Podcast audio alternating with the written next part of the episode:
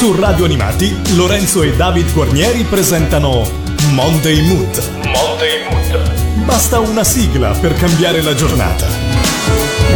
Ciao a tutti amici di Radio Animati e benvenuti a questa nuova puntata di Monday Mood. Io sono Lorenzo e qui con me come sempre c'è David. Ciao David. Ciao Lorenzo, ciao a tutti. Ciao, ciao, eccoci. David da RTR 99. Sì, ebbene sì. Lorenzo, allora ci stiamo avvicinando piano piano al Natale, eh. Ci stiamo avvicinando a grandissimi passi a Natale e possiamo dirlo già in apertura di questa puntata. Questa è, la, è, l'ultima puntata prima di una pausa natalizia anche per noi, ma con delle sorprese, per cui ve le sveleremo più tardi. Nel frattempo mettetevi comodi perché partiamo come sempre con un'ora di musica per cambiarvi in meglio l'umore, come diciamo sempre. Esatto, esatto. Allora direi di omaggiare con grande piacere una, un'attrice che è scomparsa lo scorso 26 di novembre, parlo di Daria Nicolodi, con eh, una sigla tratta da uno sceneggiato da lei interpretato con grande successo nel 1975 intitolato Ritratto di donna velata, un, uno sceneggiato giallo interpretato appunto da Daria Nicolodi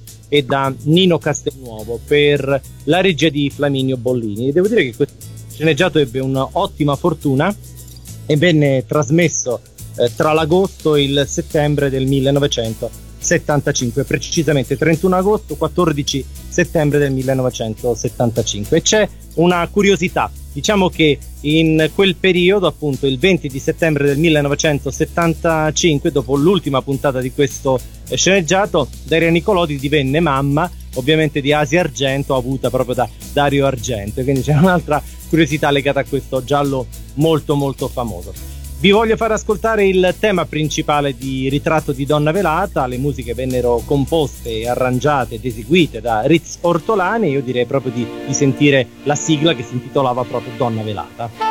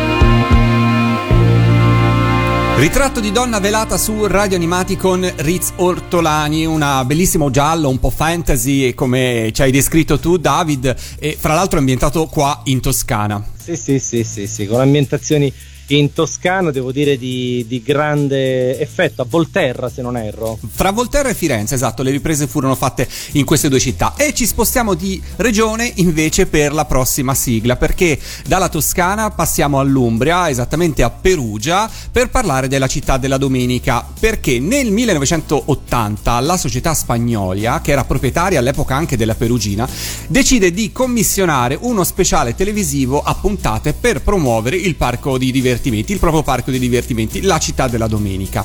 Nasce così La fiaba incantata, scritta dal paroliere e autore Franco Migliacci e diretta dal regista Carlo Nistri. Si tratta di una sorta di musicarello, io lo definirei così, in, per bambini ovviamente, in quattro puntate ambientato nel parco con protagonisti Mauro Golzan, Patrizia Tapparelli e Antonello Baranta, ovvero il mago, la fata e la zucca bacata.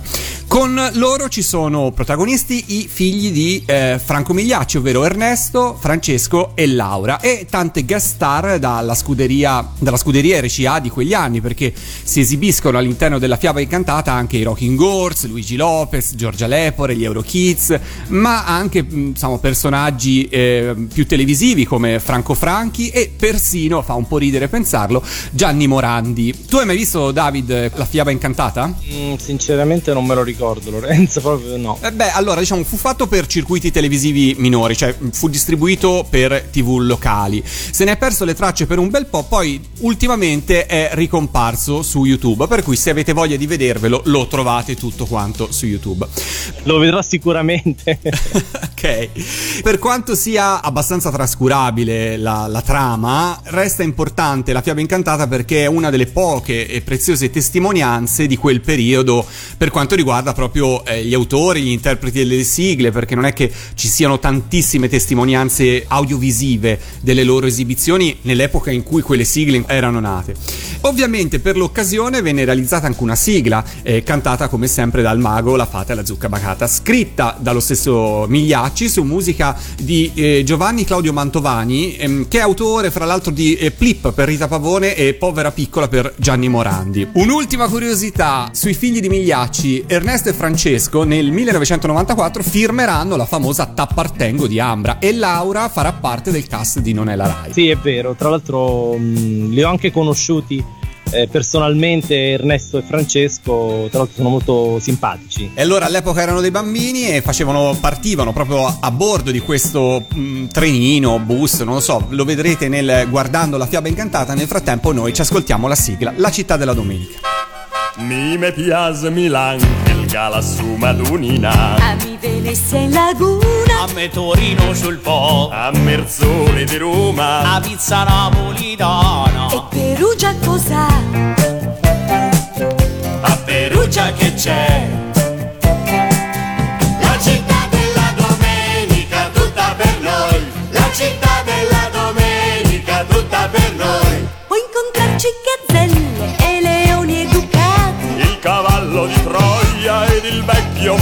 mammut. Sali e scendi in tramvai o con la ferrovia. E per darti una mano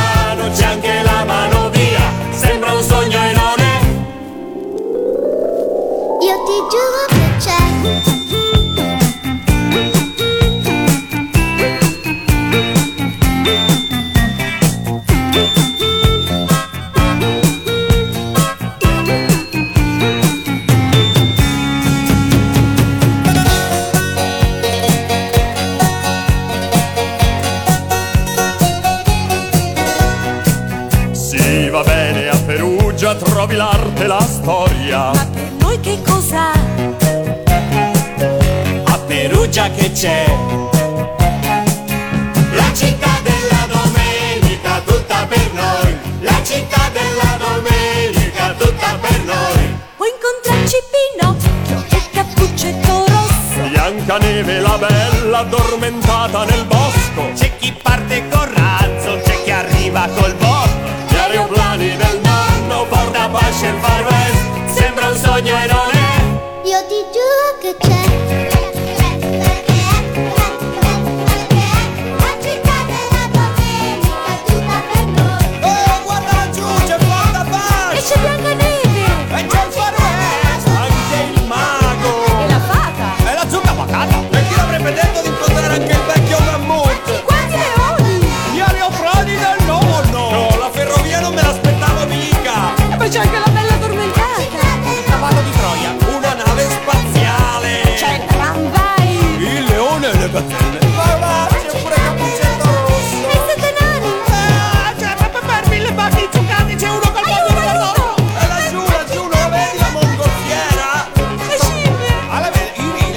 Eccoci qui Monday Mood con Lorenzo e con David, in questo caso con il mago, la fata e la zucca bacata e la città della domenica. Allora, Lorenzo, in questa puntata devo dire ci sono alcune sorprese per eh, i nostri amici ascoltatori e questa è una delle tante appunto che ci saranno.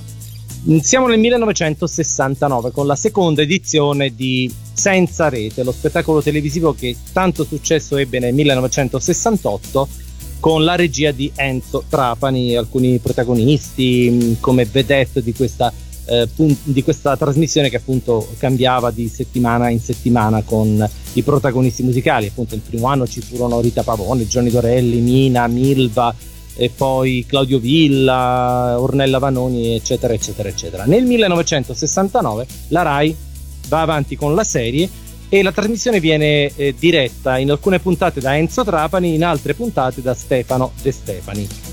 La sigla finale è sempre firmata da Pino Calvi, che era il direttore d'orchestra dello spettacolo. E come per la prima sigla di Senza Rete finisce qui nel 1968, che venne incisa soltanto da Ornella Vanoni tra i sette protagonisti di questo Senza Rete 1969, 68, pardon. Nel 1969 cambia la sigla che si intitola A questo punto, firmata da Pino Calvi, vi dicevo, con il testo di Giorgio Calabrese.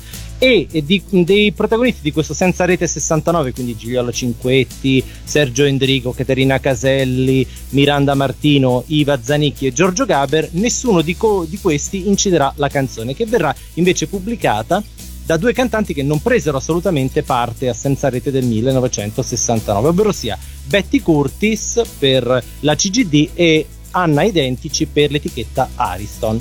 Però, visto che noi siamo anche un po' fuori dal coro, diciamo così, abbiamo pensato di farvi ascoltare l'interpretazione di uno dei protagonisti effettivi di Senza Rete del 1969, ovvero sia Giorgio Gaber, anche perché questa canzone secondo me mh, si adatta perfettamente alle atmosfere del primo Gaber, quello di non arrossire, così felice e canzoni insomma molto romantiche come Le strade di notte. E secondo me la sua versione è particolarmente bella, quindi ve la presentiamo con piacere anche per riascoltare questo grande cantautore di cui non abbiamo ancora parlato, mi sembra, vero Lorenzo? È giusto, è la prima volta che ne parliamo e ascoltiamo un'esibizione live quindi. Live mai pubblicata, mai incisa effettivamente. E allora dal vivo Giorgio Gabber su Radio Animati. A questo punto non c'è altro da dire.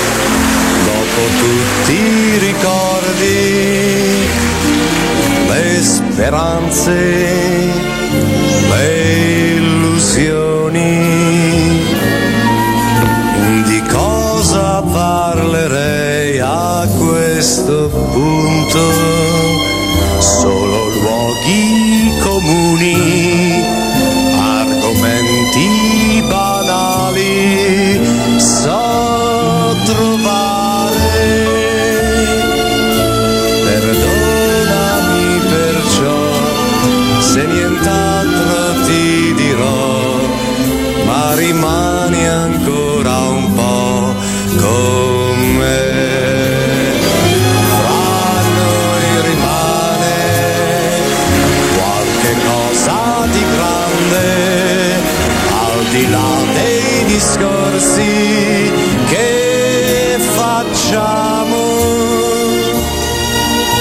per cui non temo mai il silenzio tra di noi fino a che l'ascolterai con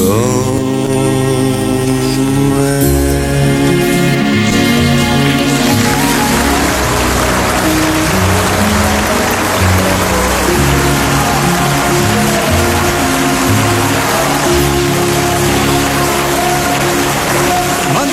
Radio Animati con Lorenzo e David. Continuiamo a scorrere la nostra playlist per tenervi compagnia, per farvi ascoltare un po' di sigle fra le meno conosciute, oppure come in questo caso veramente una chicca eh, raccontata poi da David. Continuiamo a parlare di musica e di personaggi. Si sa, insomma, nel mondo artistico ci sono persone a cui, insomma, secondo me non si può fare a meno di voler bene. E una di queste è Gianni Morandi. Poi può non piacere artisticamente, però sembra una persona almeno in apparenza veramente buona. Davide, lo è veramente secondo te? Sì, eh, devo dire, mh, l'ho conosciuto in eh, qualche occasione e devo dire mi ha fatto un'ottima impressione umana, è davvero una persona molto simpatica, molto cordiale alla mano, non, non ha nulla di divistico, è veramente così come, come appare. Eh, questa è una, è una bella conferma. Comunque, va detto che a tutti i grandi personaggi può capitare di attraversare anche momenti artistici un po' bui e dai quali si può far fatica a riemergere o talvolta non ci si riesce affatto. Per Gianni Morandi eh, è stato così sicuramente la fine degli anni 70 e i primi anni 80, eh, un periodo complicato in cui i dischi faticavano a trovare i favori del pubblico e in cui solo la televisione sembrava accoglierlo e ehm, tenerlo in qualche modo un po' a galla. Si dovrà aspettare il 1981 con canzoni stonate per assistere ad una vera eh, rinascita in campo musicale. Concordi David?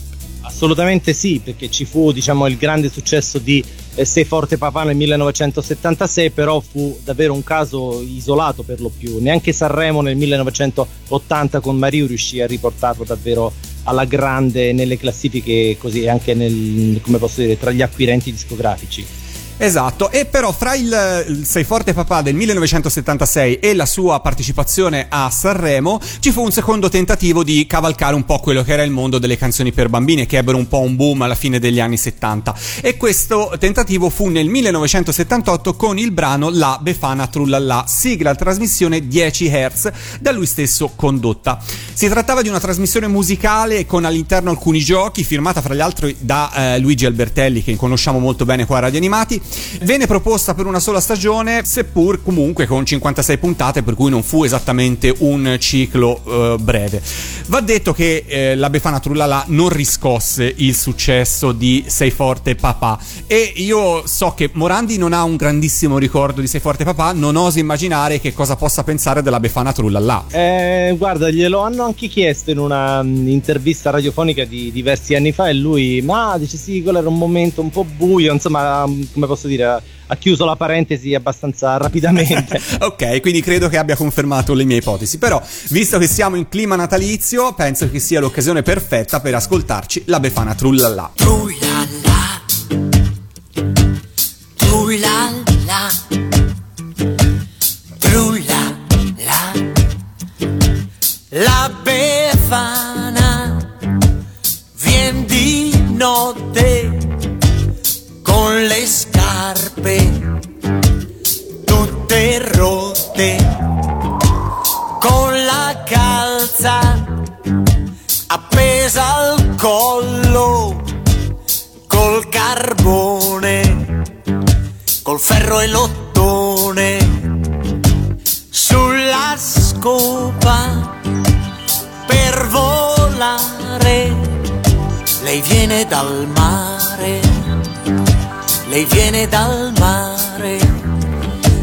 neve scenderà.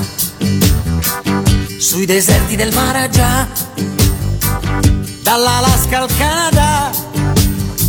E partire lei dovrà e cantando partirà. Da Ciociara si vestirà con il sacco arriverà. La bufera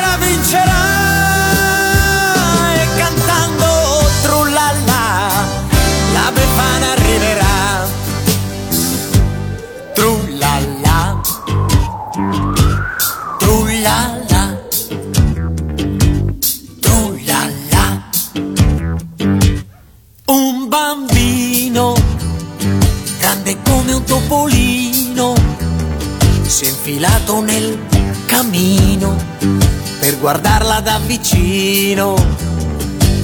Quando arriva la befana senza denti salta balla beve il vino poi di nascosto s'allontana con la notte appiccicata alla sottana e un vento caldo soffierà. Sui deserti del Maragia dall'Alaska al Canada, solo una stella brillerà. E seguirla lei dovrà per volare verso il nord e la strada è lunga ma la bufera vincerà. E cantando trullalla la befana se ne va. E cantando trullalla trullallero trullalla trullalla trullalla Gianni Morandi con la Befana Trullala, sigla di 10 Hz 1978. Allora, mh, caro Lorenzo, adesso ascoltiamo la voce eh, di, una, di un'attrice, di una conduttrice, di un, di un esponente anche, come posso dire, Novax, ecco, così lei si definisce tale. Parliamo di Eleonora Brigliadori. Sì, è un po' maga anche ultimamente, credo. Insomma, ha- un trascorso abbastanza mm, vario. Esatto, sì, sì, diciamo eh, lei è passata da, mm, da Canale 5 a Streller, poi a- alla magia nera, poi a appunto queste credenze Novax, insomma, vabbè, insomma, un, un personaggio abbastanza singolare, al di là degli scherzi comunque. Questo era il periodo d'oro di conduttrice, di animatrice televisiva e Eleonora Brigliatore appunto fece fantastico nel 1984-85 assieme a Pippo Baudo ed Eder Parisi e eh, si parlò di una possibile, anzi quasi sicura conduzione, anzi co-conduzione del festival 1985 assieme proprio a Pippo Baudo. Tant'è vero che i due mh, scattarono anche diverse foto per il servizio di lancio di questo 35 festival. Invece poi la Rai, così proprio d'amblè, eh, non confermò la Brigliadori come conduttrice di Sanremo 85 e affidò la co-conduzione a Patti Brard che era, come posso dire, ben eh, com- come posso dire, aveva delle amicizie in alto, ecco. Ah, ecco, ok. Tanto non ci sente nessuno, diciamo, con la famiglia Agnelli. Ecco. Ah, ecco, ok. Questo era quello che si diceva all'epoca. No, beh, era una cosa nota a tutti, non è un piccoletto, insomma, così antipatico. E così la Brigliadori rimase senza questo festival di Sanremo. Però la Rai comunque le affidò lo spettacolo estivo del 1985 intitolato Sotto le stelle, che andava in onda con successo dal 1981. Appunto, la Brigliadori dall'Auditorium di Napoli condusse queste eh, puntate con tantissimi cantanti in voga in quel periodo, grandi nomi italiani ed internazionali, e cantò anche la sigla di chiusura di questo Sotto le stelle 85 intitolata Balla il Tip Tap che eh, in realtà è una cover di una polka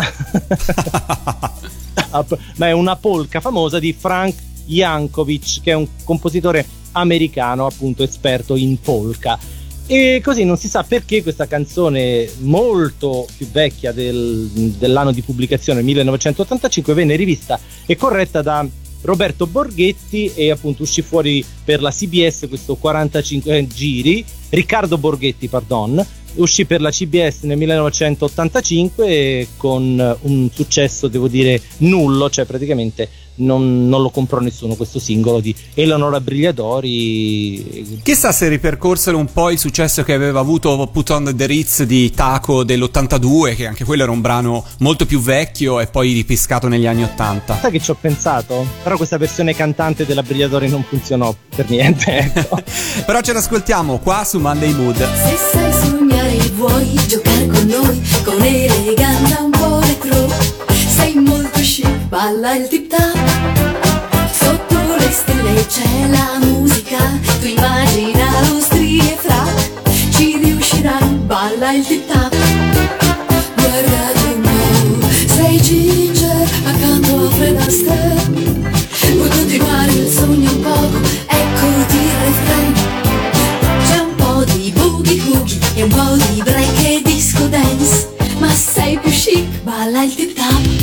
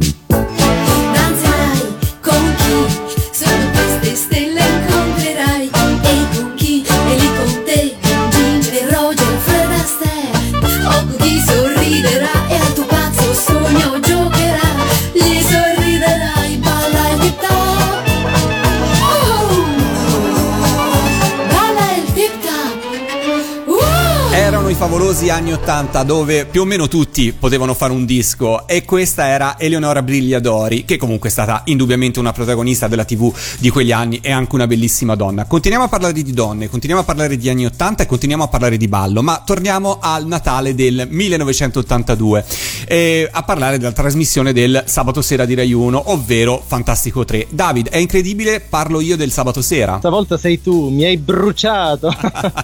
Insomma, conosciamo molto bene quella fortunata edizione di Fantastico con Corrado, Raffaella Carrà e il super ospite Renato Zero. Forse non tutti sanno però che nel Natale del 1982, sull'onda del successo della trasmissione e della sua sigla di apertura Ballo Ballo, venne realizzato uno speciale cartone animato a tema natalizio da Pierluigi De Mas, papà di tanti caroselli e del famoso personaggio Cocco Bill. Ti ricordi questo cartone, David? sì, venne trasmesso proprio nella puntata natalizia di Fantastico. È vero, venne proprio trasmesso all'interno di eh, Fantastico a Natale.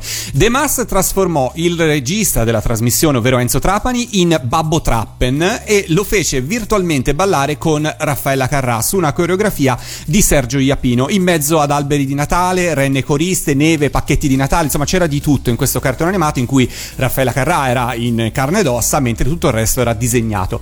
Questo filmato venne presentato all'interno di Fantastico e secondo me contribuì non poco a aumentare la popolarità della sigla, soprattutto fra i bambini.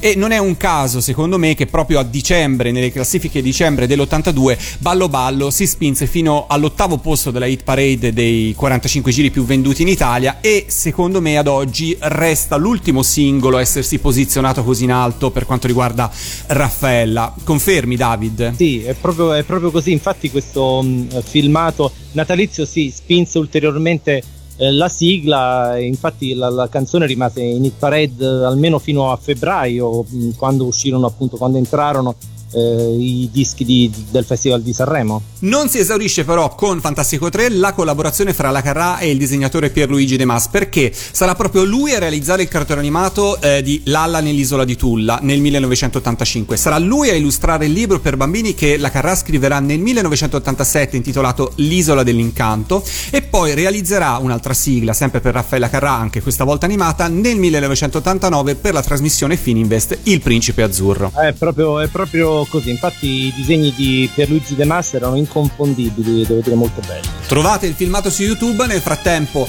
ci balliamo e ci ascoltiamo Raffaella Carrà con Ballo Ballo. Io sono qui con un pizzico di nostalgia. Che magia! E mi sento ancora a casa mia. Ah, sensazione unica.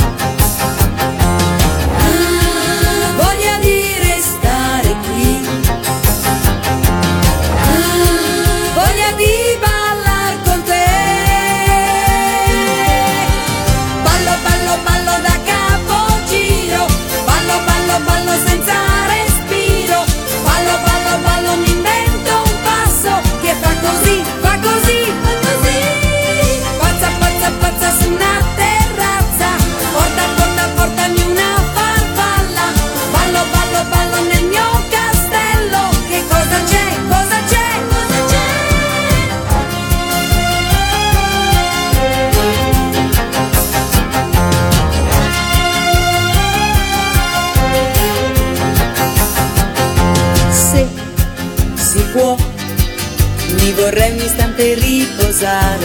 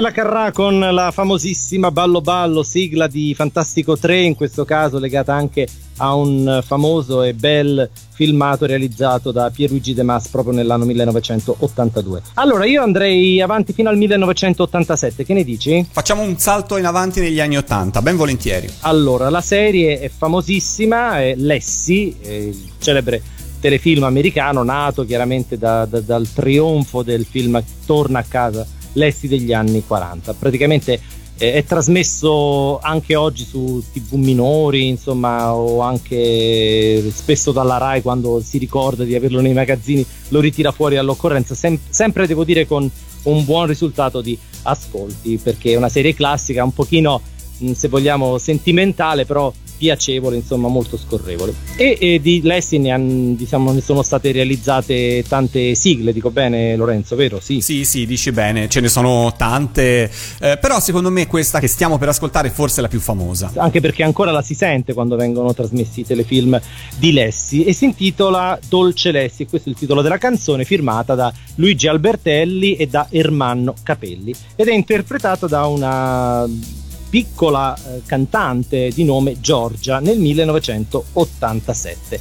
E vabbè, insomma, la, la sigla eh, la conosciamo, è divertente e quant'altro, però ha, come posso dire, una piccola leggenda metropolitana all'interno, un po' come av- avvenne per Gigrobo, attribuita, dicevamo nelle settimane passate, a Piero Pelù e a Fred Bongusto e altri, eccetera, eccetera. Questa Dolce Lessi, secondo alcuni, venne interpretata da Giorgia, ovvero sia la cantante di E poi, come saprei, strano il mio destino, eccetera. Beh, forse era già un po' più grande all'epoca. Ah, sì, perché anche se devo dire la verità, è incredibile a dirsi, c'è qualcuno che è anche più grande di me e Giorgia di poco è anche più grande del sottoscritto.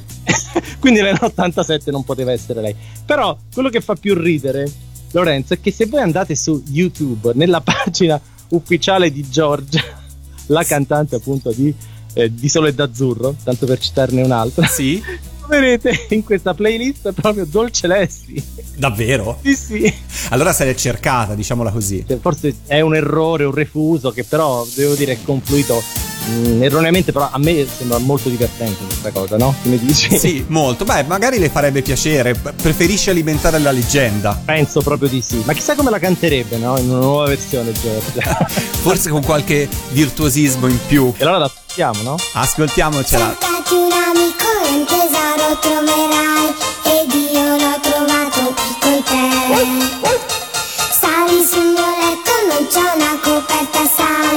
sai.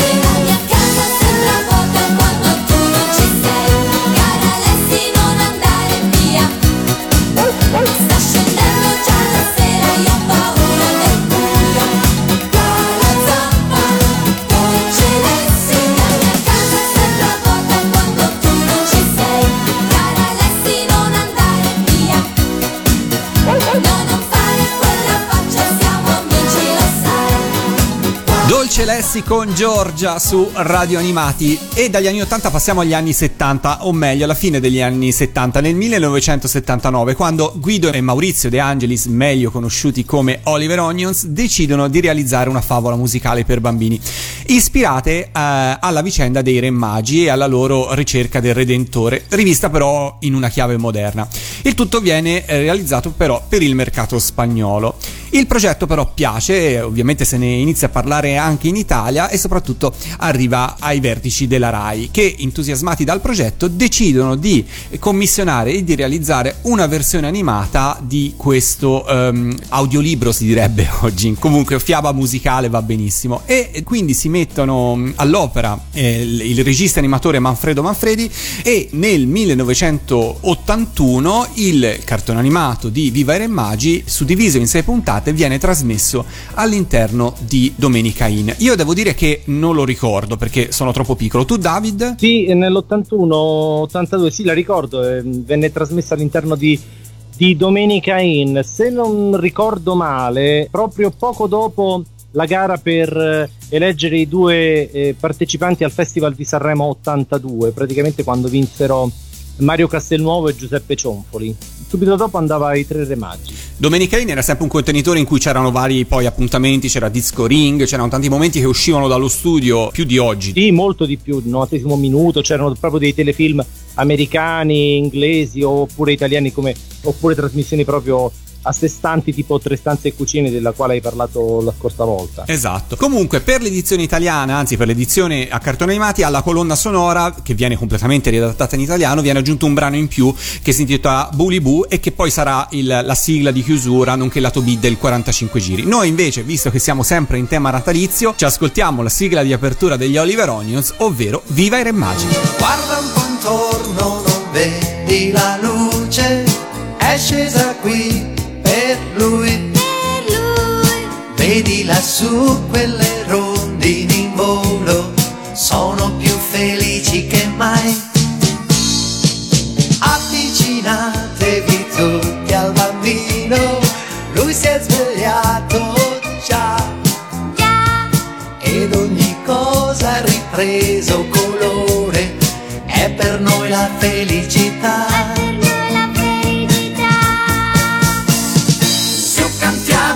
viva viva Re Magi, per i doni che hanno portato, per la gioia che a tutti danno.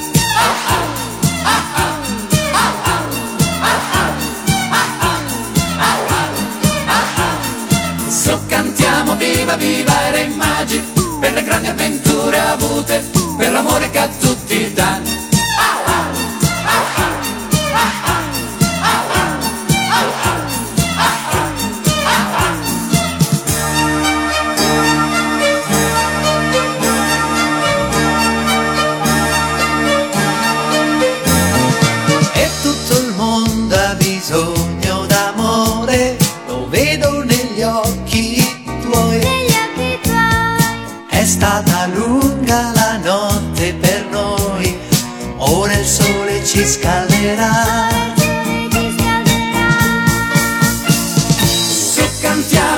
Viva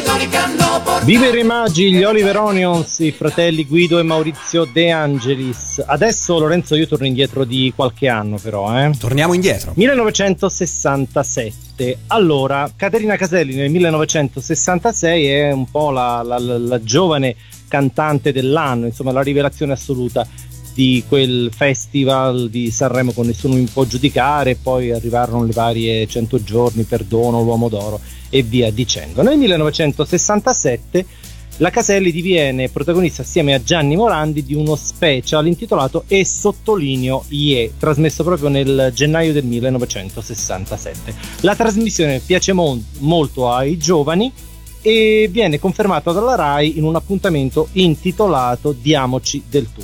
Anche in questo caso la Caselli viene confermata assieme a Gianni Morandi, se non che Morandi però in quel periodo era sotto le armi e non ebbe il permesso di allontanarsi per registrare le puntate di Diamoci del tu. Quindi alla Caselli venne affiancato Giorgio Gaber e riparliamo di lui per la seconda volta in questo appuntamento di Monday Mood.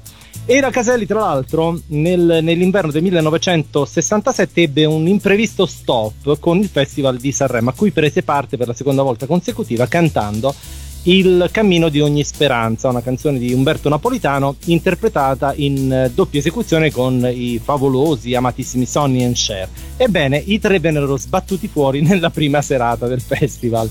E fu, devo dire, incredibile perché la Caselli fu una delle poche grandi rivelazioni a non confermarsi l'anno seguente al festival. E così tornò mestamente in, eh, a condurre questa trasmissione intitolata appunto Diamoci del tu con Giorgio Gaber.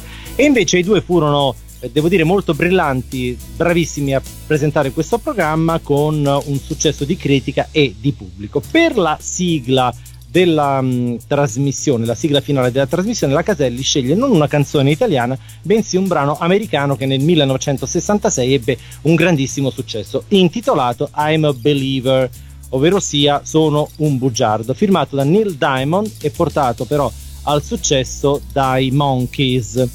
E per la versione italiana di Io sono un bugiardo penserà Daniele Pace ovviamente traducendola al femminile come Sono bugiarda e questa canzone ebbe davvero tantissima fortuna come sigla e anche come singolo rimanendo in classifica per mesi, mesi e mesi nelle eh, primissime posizioni posizionandosi poi anche al secondo posto al Festival Bar di quell'anno quindi un classico che va al di fuori diciamo dallo stretto discorso delle sigle televisive Quindi nasce però in realtà per un'esigenza televisiva. Esatto, esatto, sì. Strano perché poi cover di brani internazionali per le sigle televisive in Italia in quel periodo non, non si sentiva molto l'esigenza di farlo, eh. fu proprio una, una novità. Anche perché c'era una gara fra autori a accaparrarsi poi i diritti che la messa in onda di una sigla portavano. Esatto, e poi generalmente le sigle erano firmate dai direttori di orchestra delle trasmissioni, in quel caso Diamoci del tuo era Tony De Vita, quindi non so come ci sia riuscita la Caselli a fare questo, evidentemente non so, è